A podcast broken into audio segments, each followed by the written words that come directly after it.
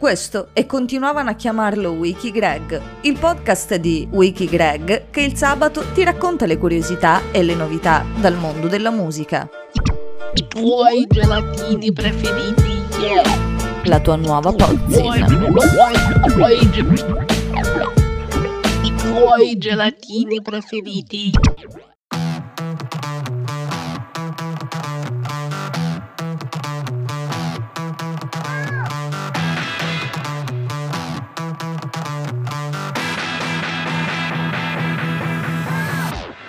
Una mattina di 22 anni fa Ian Thorpe, uno dei più grandi nuotatori di ogni tempo, era a New York. Nessuna gara, solo un po' di riposo dopo l'estate che l'aveva visto protagonista ai mondiali di Fukuoka in Giappone tra 16 e 29 luglio. La sua Australia aveva chiuso il medagliere al primo posto con 23 podi, 6 bronzi, 4 argenti e ben 13 ori. Di questi 13 ori, 6 portavano la firma di Ian Thorpe, che portò a casa anche il record del mondo dei 200, dei 400 e degli 800 stile libero, oltre che della staffetta 4x200 sempre stile libero. Quella mattina di 22 anni fa però Ian Thorpe era solo un turista, uno dei tanti che affollavano la Grande Mela. Doveva andare alle Torri Gemelle, ma dimenticò la macchina fotografica in albergo. Non c'erano ancora gli smartphone, quindi Ian torna indietro, perde un po' di tempo e poi non fu più possibile raggiungere le Torri Gemelle. Era l'11 settembre del 2001 e Ian Thorpe si salvò dopo aver verosimilmente imprecato anche per qualche minuto a causa di quella dimenticanza, all'apparenza dannosa, della sua fotocamera. Ci sono dei momenti nella storia in cui tutto sembra andare male, anche le piccole cose, mentre poi in realtà si creano spiragli diversi, la vita prende una piega opposta.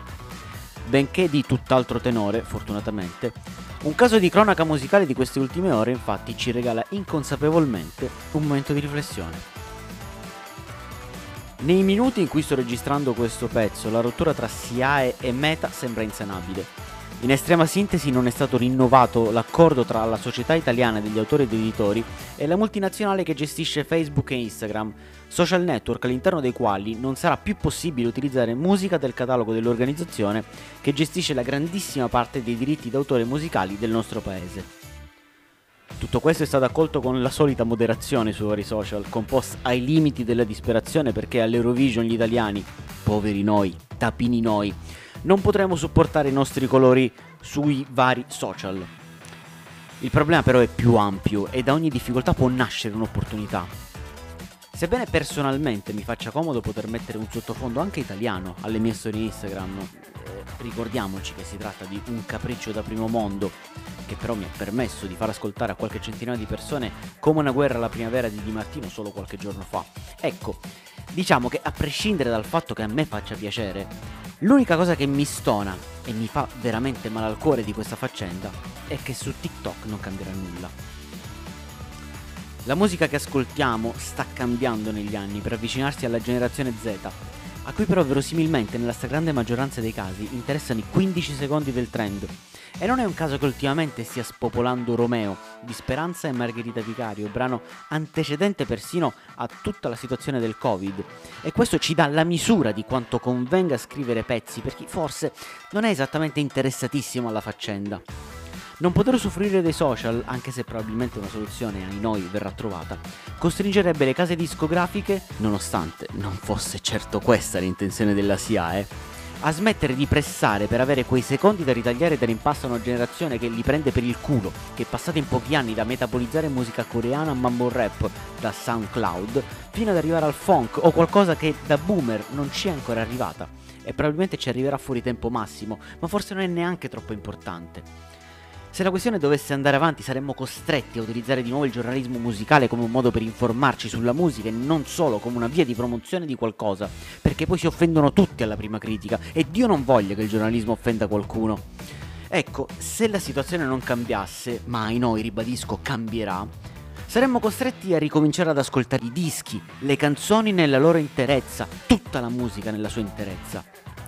Però forse non riusciremo, e la nostra possibilità di salvare il mercato discografico prima che imploda si incenerirà tra le nostre mani, le stesse dove troveremo, verosimilmente, una macchina fotografica mezza rotta dei primi anni 2000, quella che certificherà in modo inequivocabile che questo probabilmente non è più un paese per chi vuol far musica.